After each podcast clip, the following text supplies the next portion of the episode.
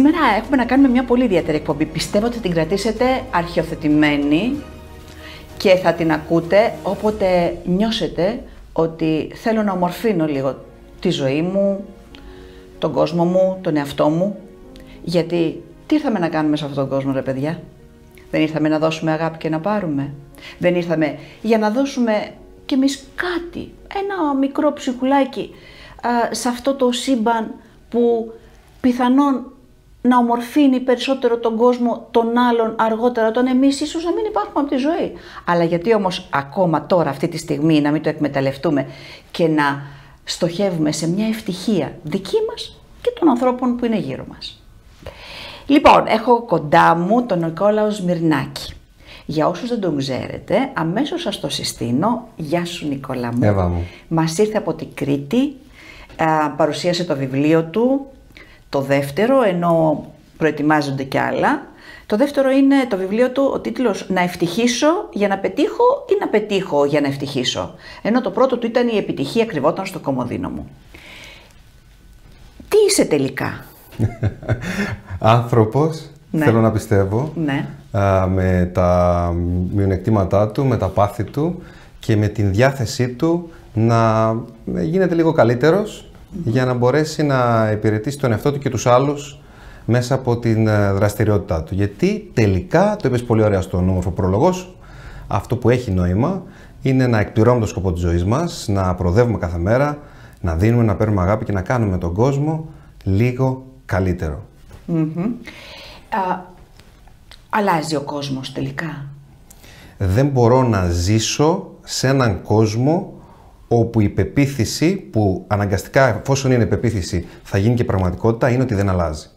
Ο κόσμος δεν αλλάζει αν δεν έχουμε διάθεση να τον αλλάξουμε, αλλά αν δούμε τα απλά μαθηματικά, αν αλλάξει κάποιος λίγο τον εαυτό του, λίγο βελτιώσει το μέσα του, που το, ο κόσμος έξω από εμάς ουσιαστικά είναι αντικατοπτρισμός του κόσμου μέσα μας, αν αισθάνομαι άσχημα, οι πράξει μου δεν θα είναι και οι καλύτερε ή θα μπω στη διαδικασία της απραξίας και το ανάποδο προφανώς. Ε, άρα, αν ε, υπηρετήσω έναν άνθρωπο, αν αγγίξω έναν άνθρωπο θετικά, αλλάζω το 1 προς 7 δισεκατομμύρια, 7 δισεκατομμύρια, 600 εκατομμύρια όσο είμαστε του ανθρώπου πληθυσμού. Ένα μικρό κομμάτι ενός μεγάλου, μεγάλου συνόλου. Όταν αλλάζει, αλλάζει όλο το σύνολο. Κάνει σεμινάρια. Για μένα είναι υγεία σεμινάρια αυτά που κάνεις, ε, εκπαίδευσης της ανθρώπινης ψυχής. για μένα είσαι δάσκαλος, είσαι και ιερέας μαζί, είσαι και αστροναύτης, γιατί τους πας λίγο πιο ψηλά. υπάρχουν πράγματα, μάλλον υπάρχουν άνθρωποι οι οποίοι δεν θέλουν να αλλάξουν ή δεν μπορούν. Υπάρχουν άνθρωποι που δεν θέλουν να αλλάξουν και ε, απαραίτητη προϋπόθεση της αλλαγής είναι η επιθυμία, η προσωπική επιθυμία, α, αλλά υπάρχουν και άνθρωποι που δεν θέλουν να αλλάξουν γιατί δεν έχουν εκτεθεί στα ευεργετικά ωφέλη της θετικής αλλαγής. Mm-hmm. Να το πούμε και αυτό δηλαδή. Με ρώτησαν χθες κάποιοι από τους μαθητές μας της Ακαδημίας του Έλλαντο με ρώτησαν τι να κάνω με τους ανθρώπους, τους δικούς μου, του περιβάλλοντός μου που ε, δεν μπαίνουν στη διαδικασία να αλλάξουν πράγματα, δεν μπαίνουν στη διαδικασία να δουν διαφορετικά τις καταστάσεις, τα πράγματα, να δουν τα ωφέλη των εμποδίων, το πώς γίνονται πιο σοφοί, γκρινιάζουν συνεχώς, τους στέλνει όλα, πάντα οι άλλοι έχουν την ευθύνη για τη ζωή τους. Τι να κάνω για όλους αυτούς; Ε, τους είπα δύο πράγματα. Το ένα είναι ότι μέσα από τη δική σου αλλαγή μπορείς να τους εμπνεύσεις και να τους επηρεάσεις, γιατί οι άνθρωποι περισσότερο παραδειγματίζονται από τις πράξεις μας παρά ακούν τις διδαχές μας όταν δεν συνάδουμε Και το άλλο είναι να τους φέρεις, να τους εκθέσεις στην, ε, ε, στον φορέα της αλλαγής, να τους φέρεις δηλαδή σε ένα, να τους εκθέσεις σε ένα περιβάλλον αλλαγής, να τους αφήσεις ένα βιβλίο στο κομμωδίνο τους που πιθανότατα μπορεί να το ανοίξουν, να το ξεφυλίσουν, να τους φέρει σε μια συνάντηση δημιουργικών ανθρώπων που θα ακούσουν άλλες απόψεις, γιατί πολλές φορές οι δικοί μας άνθρωποι δεν ακούνε εμάς. Γιατί κανείς προφήτης, ε, το γνωστο δεν αναγνωρίζει στον τόπο του. Ακόμα και τον Χριστό έπρεπε να τον προλογίσουν οι, οι μαθητές του, οι Απόστολοι, ε, στις πόλεις που τελικά μετά επισκεπτόταν και μάζευαν τον κόσμο για να πάει εκείνος μετά να μιλήσει. Α, τώρα κατάλαβα. Και εγώ χρειάζομαι κάποιους τέτοιους ανθρώπους. λοιπόν, ε, οι, οι, οι πρωτοπόροι οραματιστές ε, Νικόλας Μυρνάκη εμπνεύστηκαν από άλλους. η πρωτο... Και εσύ έχεις εμπνευστεί από κάποιους ή από κάποιον; Καταρχάς, για να πάμε στο δεύτερο σκέλος της ερώτησης, Ναι. δεν υπάρχει παρθενογέννηση. Το πιστεύω τουλάχιστον αυτή είναι η δική μου αίσθηση των πραγμάτων. Τα φτερά πουλιού και το σώμα ανθρώπου φτιάχνουν αγγέλους. Ο άγγελος είναι ένα πρωτότυπο δημιούργημα. Ε, προήλθε όμως, Εύα μου, από τη σύνθεση δύο γνωστών, δύο υπαρχόντων υλικών. Μμ. Α, όλοι μας παίρνουμε και βάζουμε στην πυραμίδα της έτοιμης γνώσης, της σοφίας που ήδη υπάρχει, της καθολικής γνώσης, της συλλογικής ευφυίας, αυτή που έχει προηγηθεί, παίρνουμε και ε, πιθανότατα με κάποιες μικρές πινελιές, με ε, διαφορετικές συνθέσεις των ιδεών που ήδη υπάρχουν, να φτιάχνουμε κάτι που φαίνεται καινούριο. Ένα κράμα, για παράδειγμα, είναι σύνθεση δύο γνωστών υλικών. Έτσι. Μπορεί να είναι ανθεκτικότερο και μ, να έχει καλύτερες ιδιότητες τελικά από, την, από το κάθε ένα από τα στατικά του, αλλά προέρχεται από δύο γνωστά υλικά. Άρα δεν υπάρχει παρθενογένεση και σαφώς εμπνέομαι πάρα πολύ από πολλούς ανθρώπους. Τώρα το, το σημαντικό είναι το τελικό αποτέλεσμα να μην μοιάζει, νομίζω εκεί είναι που ορίζεται και είναι του πρωτοπόρου, να μην μοιάζει με, με, με τα στοιχεία τα οποία α, μ, εμπνεύστηκε. Αλλά ο σωστός, ο σπουδαίος πρωτοπόρος, ο, ο οραματιστής είναι αυτός που αναγνωρίζει τις πηγές της εμπνευσής του. Και λέει: Ο μέντοράς μου είναι αυτός, ο δάσκαλο μου είναι αυτός, πήρα από εκεί. Αναφέρεται, δεν είναι ποτέ λογοκλόπος και ποτέ δεν οικειοποιείται τη δουλειά άλλου. Τώρα αμ, πάμε στο πρώτο σκέλος της ερώτησης. Ε, αν υπάρχουν οραματιστές, ήταν. Ναι, ναι, Ε; οι οποίοι εμπνεύστηκαν από άλλους. Από πού εμπνέονται. Ξέρεις, οι, οι, οι σ- πραγματικά σπουδαίοι οραματιστές είναι αυτοί που βρίσκουν το λεγόμενο αυτοκίνητρο. Δεν χρειάζεται δηλαδή να κινητοποιηθούν από άλλους ανθρώπους, αλλά βρίσκουν τον τρόπο μέσα από τις δικές τους ιδέες να βρουν το δικό τους κίνητρο, να, βρουν, να έρθουν σε επαφή με τους, αυτό που ονομάζουμε απεριόριστους πόρους μέσα τους, ψυχικά αποθέματα, νοητικά, νοητικές ικανότητες, που όλοι έχουμε, απλά πρέπει να τις ξεξυπνήσουμε και δημιουργούν κάτι από το μηδέν. Το μηδέν ε, εννοώ δεν προϋπάρχει. Χρησιμοποιώντας αυτό που είπαμε πριν τη σύνθεση. Τώρα υπάρχουν και άλλοι, πολύ σπουδαίοι άνθρωποι πλέ, ε, ακόμα, και αυτοί ως ένα βαθμό πρωτοπόροι, που εμπνέονται από τους οραματιστε Νομίζω και τα δύο γίνονται ταυτόχρονα. Ε, υπερασπίζεσαι μέσα και από τα δύο βιβλία σου, αλλά και από τις ομιλίες που σου έχω ακούσει. Είναι ένας εξαιρετικός πραγματικά εμψυχωτή. Λέγοντας, θέλησε, πίστεψε, γίνε, μπορείς. Τα έχεις από παιδί και εσύ αυτά τα στοιχεία μέσα σου, ή στα ενέπνευσε κάποιος ενώ από τους δικούς σου, από το μαμά σου, ο μπαμπά σου, ξέρω Ναι. κάποιος άλλος. Κα, καταρχά. Πώς ξεκίνησε, πώς διάλεξες αυτόν τον δρόμο; Ε, αυτές οι έννοιες σίγουρα δεν πρέπει να τις ε, χρησιμοποιούμε ε, με ευκολία. Ναι, έχεις Προφανώς απόλυτα αυτό, δίκιο. αυτό το τετράπτυχο που μόλις ανέφερες Θέλησε, ε, πίστεψε, γίνε γίνε, μπορείς. μπορείς. Ε, Είναι μέρος ε, του βιβλίου, ενός από τα δύο βιβλία, νομίζω στο Επιτυχία Εκδόσεις του Κομμωδίνου είναι αυτό. Ναι, ναι, ναι. α, όπου το πριν και το μετά και όλες οι ιδέες που αναλύονται ε, δίνουν νόημα στο θέλεις επίστεψε γίνε μπορείς και ότι προφανώς δεν είναι μαγεία, προφανώς δεν θα γίνει εύκολα, ότι χρειάζεται κόπος, χρειάζεται όραμα, χρειάζεται επιμονή, χρειάζεται συστηματικότητα, είναι πολυπαραγωγική εξίσωση, έτσι δεν είναι; Α, αλλά πράγματι και αποδεικνύει και η ιστορία ότι αν κάποιος αποφασίσει να βάλει ένα στόχο και ε, έτσι, θα έχει νόημα να πούμε ότι από τη στιγμή που γράφουμε ένα στόχο μας ε, κάπου στο μέλλον μια παραλλαγή του αρχίζει και σχηματοποιείται και απλά σε περιμένει να φτάσει. Παραλλαγή του τι εννοώ. Μπορεί να βάλεις στόχο να πας στο Everest και τελικά να βρεθείς ε, στον Όλυμπο. Αλλά και αυτό είναι σημαντικό. Έτσι. Μπορεί να βάλεις στόχο να α, εκδώσεις ένα μυθιστόρημα και τελικά να βρεθείς να γράψεις μια ποιητική συλλογή. Θέλω να πω ότι είναι πολύ καλύτερο να ε, πιστέψουμε κάτι ακόμα και αν δεν μας λέει η, η ζώσα πραγματικότητα ότι δικαιολογείται η πίστη μας αυτή, να μπούμε στη δικασία να κάνουμε τις πράξεις που επιβεβαιώνουν, επιβεβαιώνουν αυτή την πίστη και ε, η- με την πορεία, με τα μαθήματα που θα λάβουμε, να φτάσουμε κοντά στο στόχο. Είναι καλύτερα να θέσουμε ένα στόχο και να μην τον πραγματοποιήσουμε ακριβώς όπως το είχαμε στο μυαλό μας, αλλά πάλι κερδισμένοι θα βγούμε, από το να μην θέσουμε στόχο, από το να μην μπούμε στη διαδικασία να βαδίσουμε στο δρόμο της δικής μας προόδου, όποια και αν είναι αυτή. Ελπίζω να τα ακούσαν τα ζευγάρια, τα οποία προφανώς ξεκινάνε ε, ένα ωραίο Σαββατοκύριακο να πάνε μια εκδρομή και έχει πει ο σύζυγος θα πάμε, ξέρω εγώ, στο, στη Μορεμβασιά. Αλλά στο δρόμο στην πορεία μπορεί να χάσει τον δρόμο του ή να θέλει να κάνει μια έκπληξη και να πάει σε ένα, μια άλλη διαδρομή. Και αρχίζει η μουρμούρα μετά, μα άλλο μου είπες, μα άλλο έκανες κτλ. ε, και αυτό είναι, ε, πώς να το πω, μια εικόνα, έτσι, που δείχνει πώς οι δύο αυτοί οι άνθρωποι μπορούν να επικοινωνήσουν. Ε, τα πράγματα δεν είναι όπως είναι, είναι όπως εμείς τα μεταφράζουμε στο μυαλό μας. αποφασίζουμε, ας πούμε μια, ένας άνθρωπος μπορεί να είναι όμορφος για έναν άνθρωπο, για έναν άλλον να μην είναι όμορφος, γιατί εστιάζει διαφορετικά χαρακτηριστικά του ανθρώπου που βλέπει απέναντί του.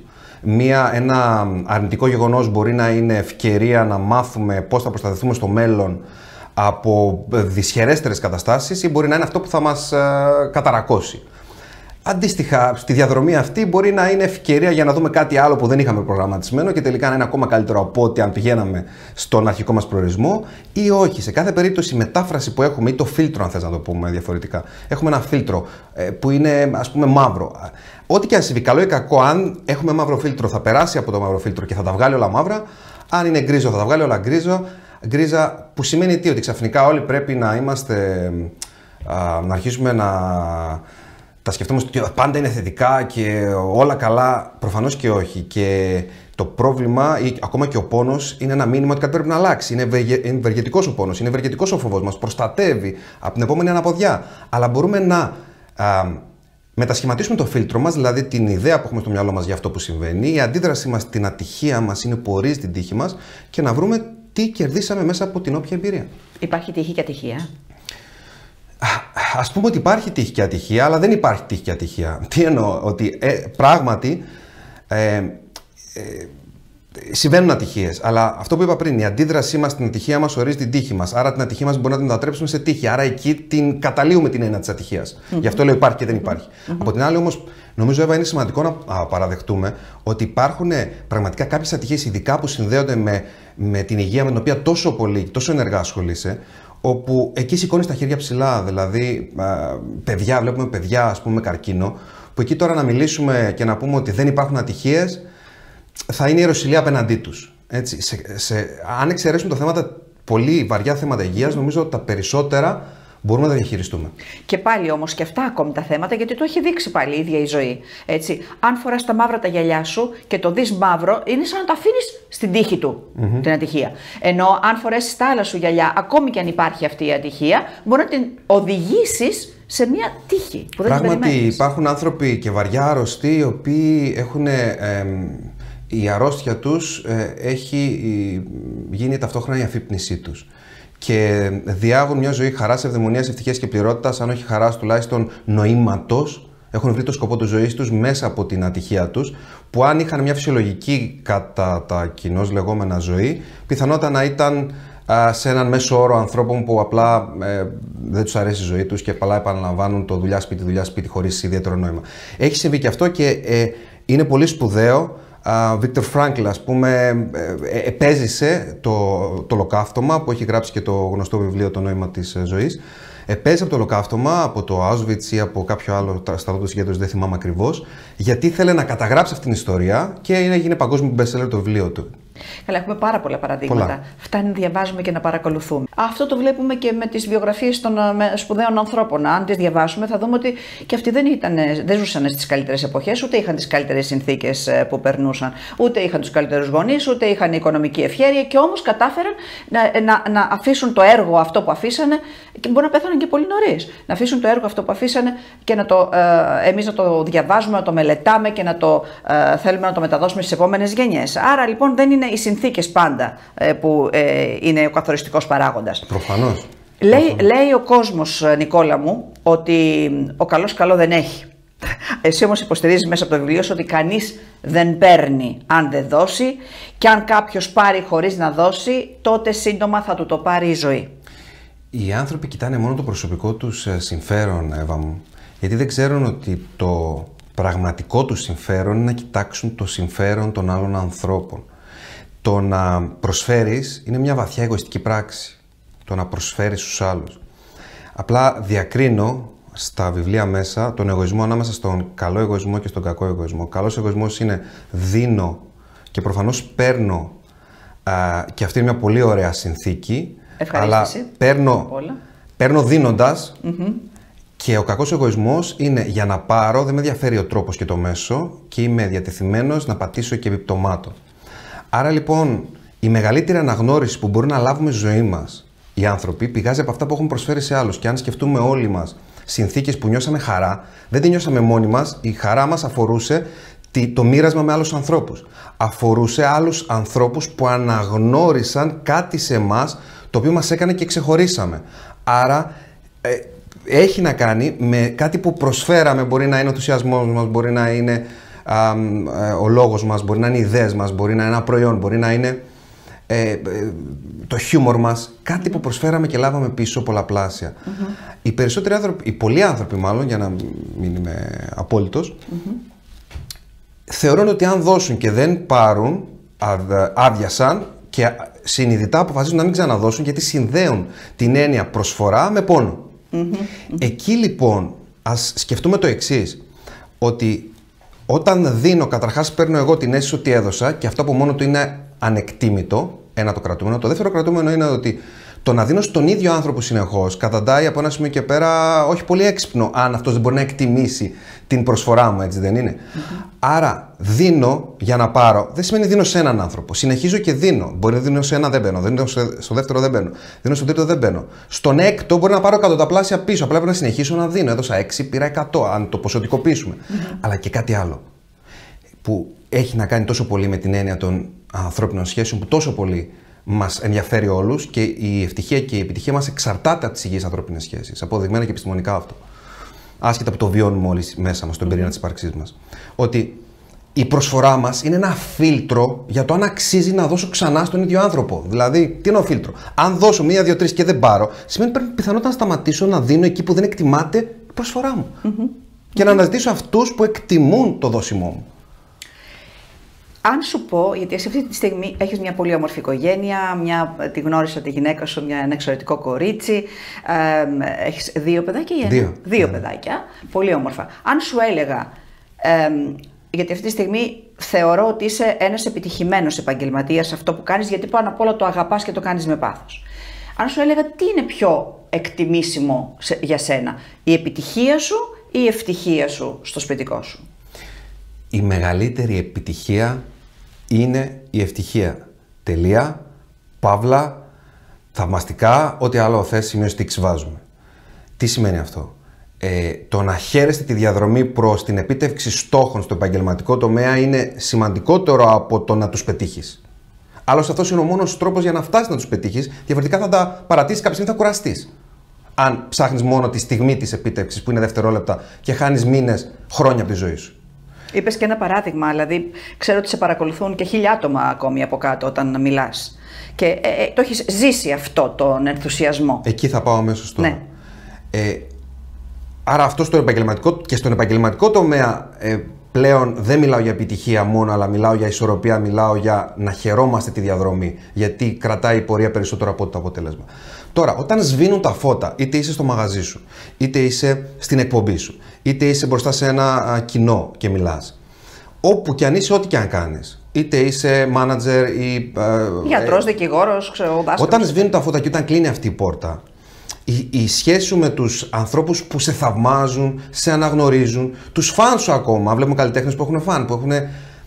Ωραία, μετά τι; Γυρνά σπίτι και οι άνθρωποι έχουμε ανάγκη από βαθιές και υγιείς σχέσεις με τους ανθρώπους γύρω μας. Η μακροβιότερη έρευνα για την ευτυχία που έγινε στο Harvard δείξε 75 χρόνια. Ανάμεσα στους συμμετέχοντες ήταν τότε και ο John Fitzgerald Kennedy, ο πρόεδρος που δολοφονήθηκε. Ξεκίνησε το 50 κάτι και δείξε 75 χρόνια. Ήταν ότι οι πραγματικά ευτυχισμένοι άνθρωποι δεν είναι αυτοί οι οποίοι έχουν θέσει εξουσίας στο Κογκρέσο και είναι πολύ εκατομμυριούχοι, αλλά αυτοί που έχουν υγιείς σχέσεις και ειδικά στους σύντροφοι, φίλους και ε, σε κοινωνικό επίπεδο έτσι ε, προφανώς κοινωνικούς εταίρους γείτονες και όχι μόνο. Όχι πολλούς, 4-5. Αυτοί ήταν οι άνθρωποι που είχαν και καλύτερη υγεία και καλύτερη μνήμη. Οι, οι, τα 80 ζευγάρια που ήξεραν ότι μπορούν να στηριχθούν ένας στον άλλον. Άρα τελικά όταν σβήνουν τα φώτα δεν πρέπει να αναζητήσουμε την αγάπη, την ουσιαστική, το ουσιαστικό συνέστημα αυτό που αν θέλεις τη δική μου αίσθηση ένα συνέστημα υπάρχει αυτό της αγάπης και όλα τα άλλα συναισθήματα είναι παραλλαγές της.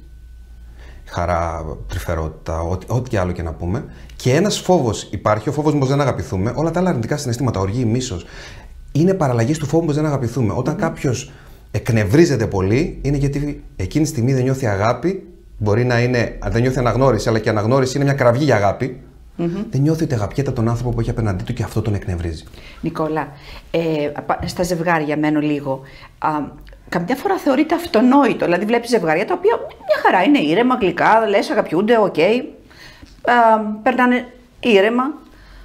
Όμως δεν τους ακούς πολύ εύκολα να εκφράζονται. Δηλαδή, περνάνε τα χρόνια και παύει ο ένας να λέει στον άλλον Σε αγαπώ. Παύει ο ένας τον άλλον, ξέρω να τον αγκαλιάζει. Δεν είναι σαν να το θεωρεί αυτονόητο. Ε, ναι, αφού είμαστε μαζί, αφού δεν έχουμε χωρίσει, αφού δεν μαλώνουμε, ε, καλά είμαστε. Αυτό, είναι σωστό αυτό; Αυτονόητο που δεν υπενθυμίζεται σταματά να, υφίσταται, να υφίσταται. Ε, από τη στιγμή που κάτι θα πάει στο, ειδικά στο κομμάτι των σχέσεων, θα μπει στη δικασία του αυτονοητού, ουσιαστικά αρχίζει και αργοπεθαίνει, Εύα μου. Α, το σ' αγαπώ που δεν λέγεται σταματάει να ακούγεται. Mm-hmm. Οι εκπλήξεις που σταματούν να γίνονται ε, οδηγούν στο να χαθεί η μαγεία μέσα σε μια σχέση. Ο χρόνος που σταματάει να δίνεται και να είναι ουσιαστικός, φθύρει σιγά σιγά τη σχέση μέχρι που κάνει τους δύο ανθρώπους είτε να μαλώνουν συνεχώς ή να έχουν σηκώσει τα χέρια ψηλά μετά από τόσο πολύ οργή και τόσο, πολύ, τόσο πολλές διαμάχες, που αυτό είναι κλασικό στο κομμάτι των σχέσεων, που κουράστηκαν, αλλά επειδή για άλλους λόγους κοινωνικούς ή μη δεν χωρίζουν, είναι πια δύο ξένοι στο ίδιο σπίτι, έχουν παραιτηθεί και ε, νιώθουν μόνοι ενώ είναι μαζί. Άρα, επειδή δεν ξέρουμε πότε ερωτευτήκαμε, δηλαδή τι είναι αυτό που μας έκανε να ερωτευτούμε ή να αποφασίσουμε ότι αυτόν τον άνθρωπο το θέλουμε στη ζωή μας, δεν είναι ένα πράγμα που έκανε. Δεν είναι ο τρόπος που έπιασε το ποτήρι. Δεν είναι ότι μας είπε αν θέλεις κάτι να σου κάνω να φας. Δεν είναι ότι τον αγκαλιάσαμε, τον φιλήσαμε. Είναι ένα σύνολο πραγμάτων. Έτσι δεν ειναι Όλα αυτά μαζί δημιούργησαν αυτό που ονομάζω, ονομάζουμε αγάπη, που ονομάζουμε έρωτα.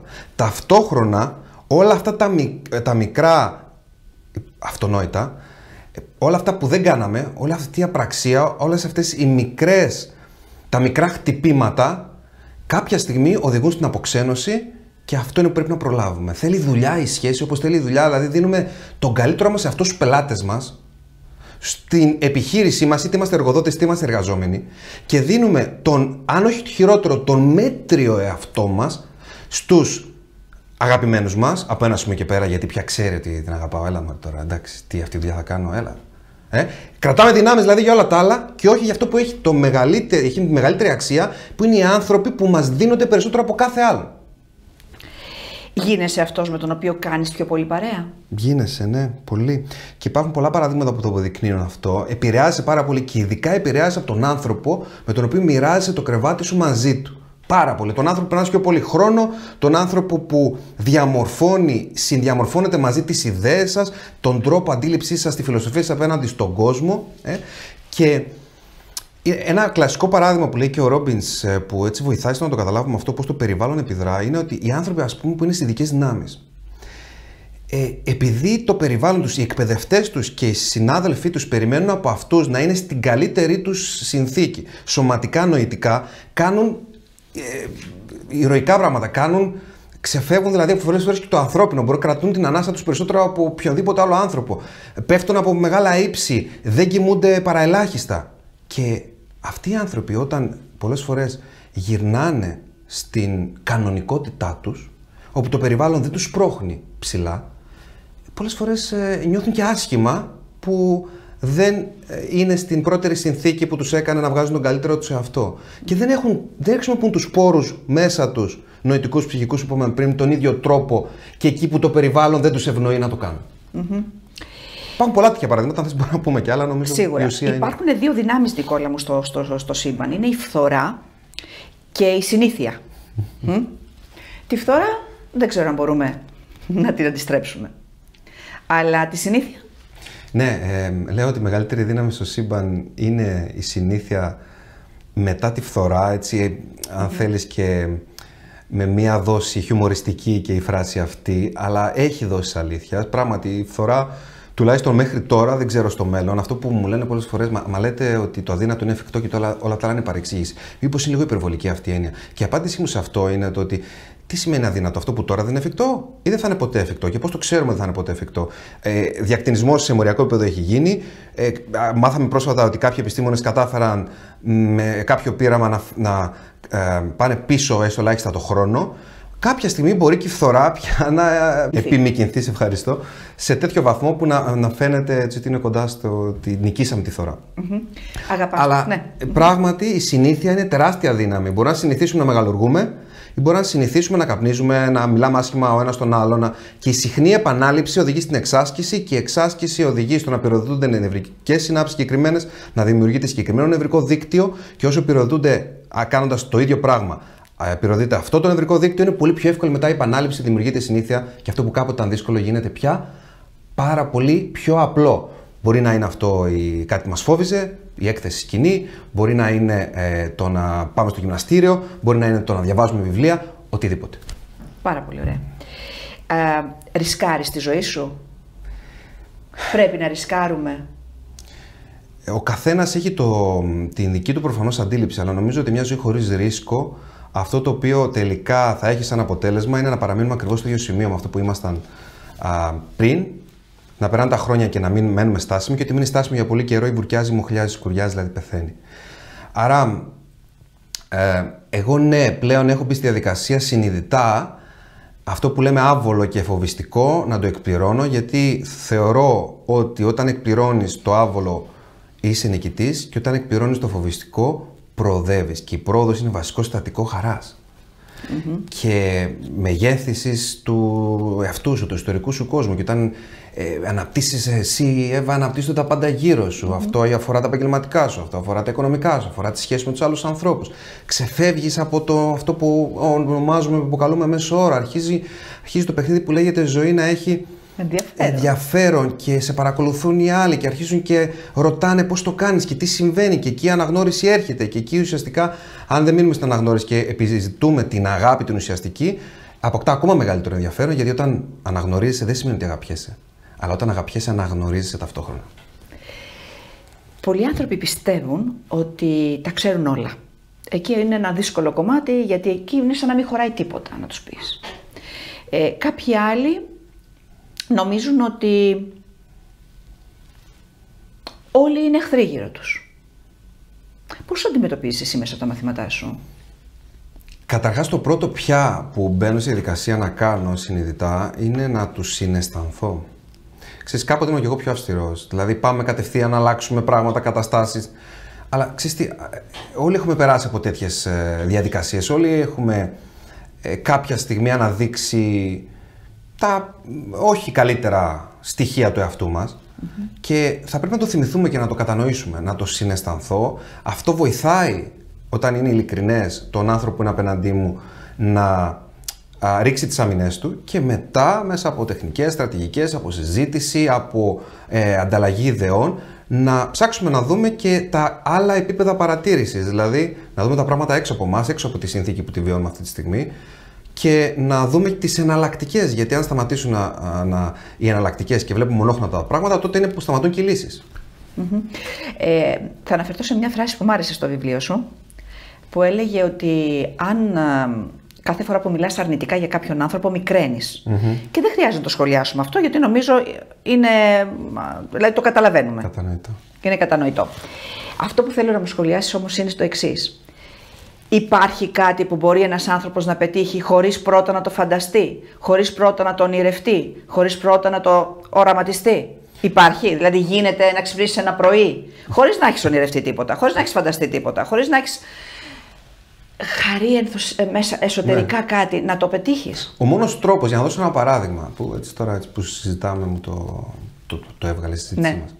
Ο μόνος τρόπος να φτάσεις σε μια κορυφή χωρίς πρώτα να το σκεφτείς είναι την ώρα που κοιμάσαι να έρθει κάποιος ε, να σου κάνει μια ένεση, να κοιμηθείς, να σε σηκώσει, να σε βάλει σε ένα αεροπλάνο, να σε πάει στην κορυφή και ξαφνικά εσύ να σε αφήσει εκεί και να ξυπνήσεις. Αυτό πράγματι το έχεις καταφέρει χωρίς συνειδητή προσπάθεια. Αλλά δεν υπάρχει πράξη, έτσι για να το σοβαρευτούμε, δεν υπάρχει πράξη που δεν έχει προπάρξει ως σκέψη.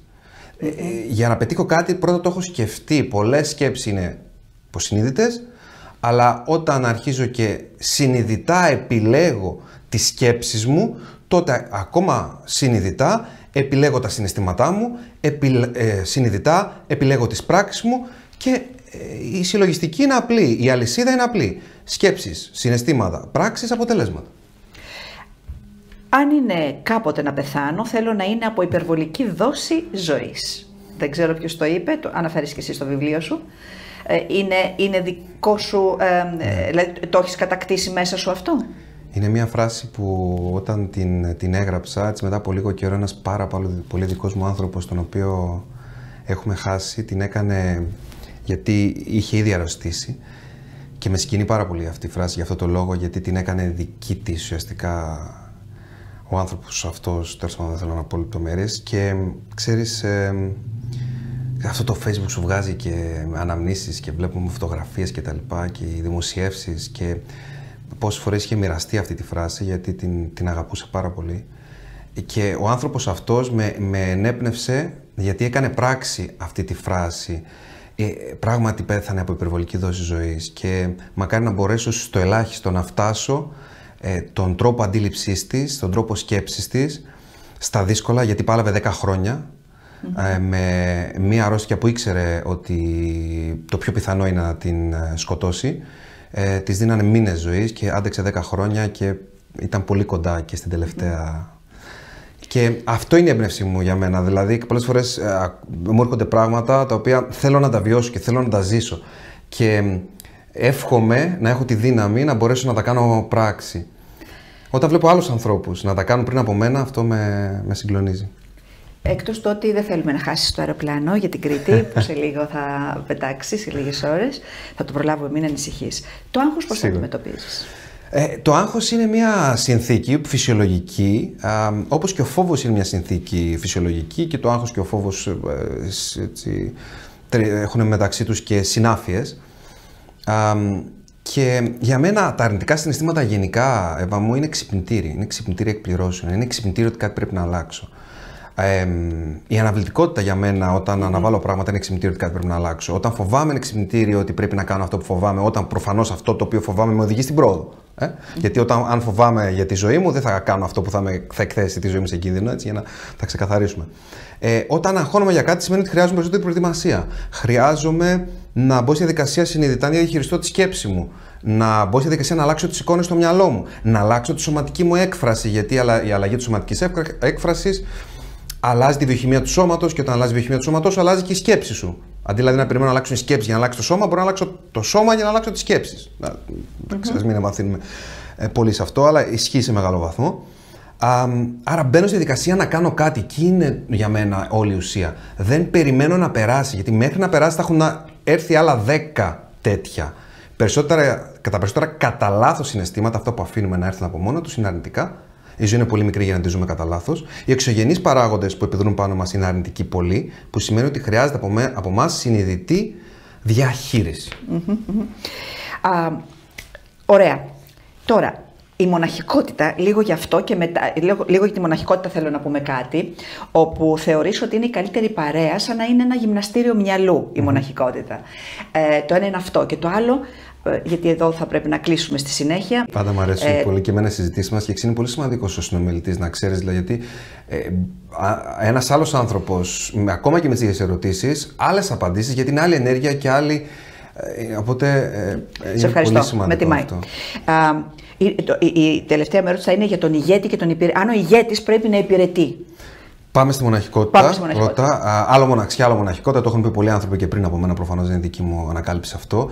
Ε, αν δεν μπορέσεις να μείνεις. Κάποια στιγμή, ε, της ήμουν πριν μικρότερος, λέω σε, κά, σε κάποιους φίλους: Σας ευχαριστώ που με κάνατε παρέα τόσο, ώστε να θέλω τώρα να μείνω μόνος μου. Και εκεί δεν ήξερα αν έπρεπε να το πάρω σαν κομπλιμέντο ή σαν κατάκριση. Mm. Δηλαδή, θέλεις να μείνεις μόνος γιατί μας βαρέθηκες ή γέμισες τόσο πολύ από εμάς που τώρα θες να επεξεργαστείς όλα αυτά τα οποία έγιναν, να μπορέσεις να τα βιώσεις, να τα συνειδητοποιήσεις για να ε, ξαναέρθεις ε, πάλι σε εμάς ως γεμάτος Νικόλας.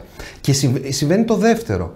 Ε, αν δεν βρω τον εαυτό μου, πώς θα είμαι υγιής απέναντι στους άλλους; Ξέρεις τι καταλαβαίνω τώρα; Πολλές φορές ε, έχουμε πάει και έχουμε δει μια ωραία παράσταση, ας πούμε, μια ωραία θεατρική παράσταση. Και μετά σου λένε οι φίλοι, πάμε και σε ένα κλαμπ.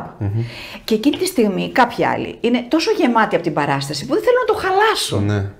Ε, οπότε δεν πάνε στο παραπέρα γιατί νομίζουν θα το, θα το σκιάσουν αυτό. Θέλουν λίγο να το αφομοιώσουν. Ναι. Οπότε μην τους παρεξηγείτε τους φίλους. Δεν είναι γιατί δεν θέλουν να συνεχίσουν την παρέα μαζί σας, αλλά γιατί θέλουν να απολαύσουν αυτό που ήδη έχουν γευτεί. Ε, Νικόλα μου, ναι, θες να πεις κάτι; Αν ο ηγέτης υπηρετεί αυτό. Ναι, ναι, αν ο ηγέτης. Ναι, ναι. Ε, ο ηγέτης... Επειδή έχουμε γεμίσει από ηγέτες. Καταρχάς, για μένα ο κακός ηγέτης δεν είναι ηγέτης. Δηλαδή αυτός που επηρεάζει δεν είναι ηγέτης. Θα βλέπει ηγεσία, θα δούμε ηγεσία σημαίνει επιρροή, ηγεσία σημαίνει επίδραση, ηγεσία σημαίνει έχω ακολούθους. Εντάξει, και ο Χίτλερ είχε ακολούθους. Για μένα δεν είναι ηγέτης όμως αυτός. Γιατί η επίδρασή του ήταν αρνητική. Άρα ο, ο ηγέτης είναι αυτός που επηρεάζει όχι απλά επηρεάζει, επηρεάζει θετικά.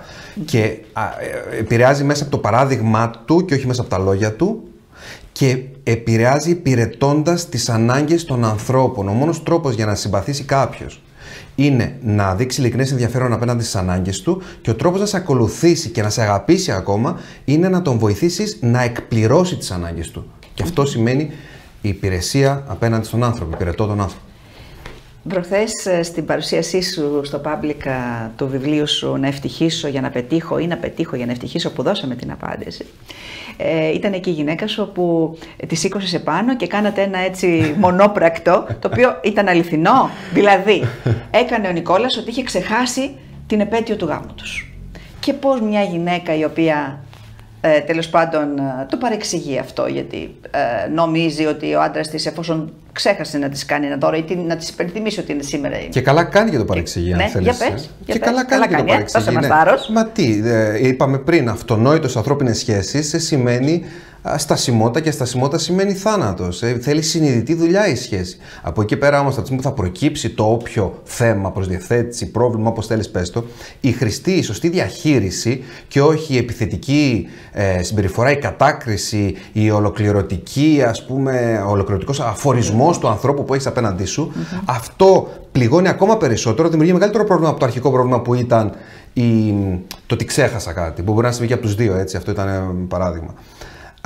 Άρα εκεί θέλει σωστή διαχείριση. Ε, ε, το πιστεύω βαθιά και το αναλύω μες στο βιβλίο ότι ο λόγος που χαλάνε οι ανθρώπινες σχέσεις δεν είναι γιατί έκανε κάτι πολύ κακό ένας στον άλλον, αλλά γιατί όσα έγιναν δεν εκφράστηκαν τη σωστή στιγμή με τον σωστό τρόπο.